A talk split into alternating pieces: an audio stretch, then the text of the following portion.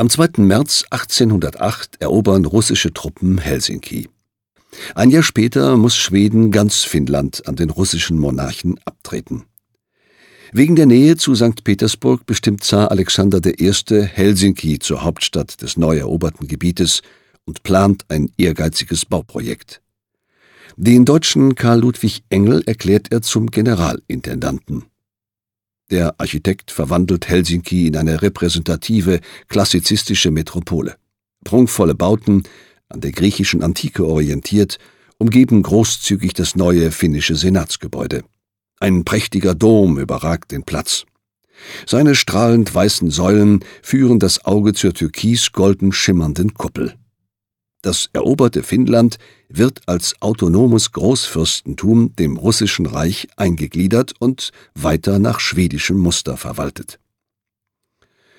Nach dem Brand von Turku verlegt auch die Wissenschaft ihren Sitz nach Helsinki.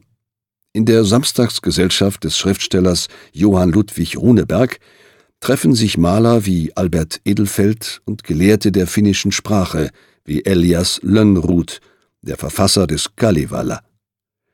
Das neu erwachte finnische Nationalgefühl bringt Runeberg in seinem Heldenepos Fähnrich Stahl zum Ausdruck.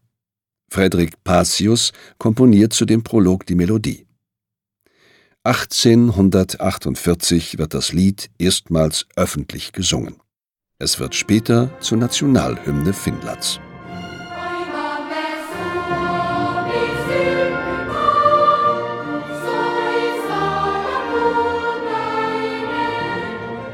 O Heimat, Heimat, unser Land, kling laut, du teures Wort.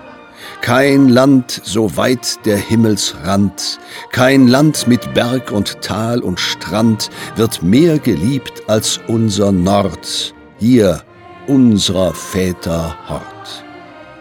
O Land der tausend Seen, Land des Sangs der Treue Mark, im Sturm des Lebens unser Strand, der Vorzeit und der Zukunft Land.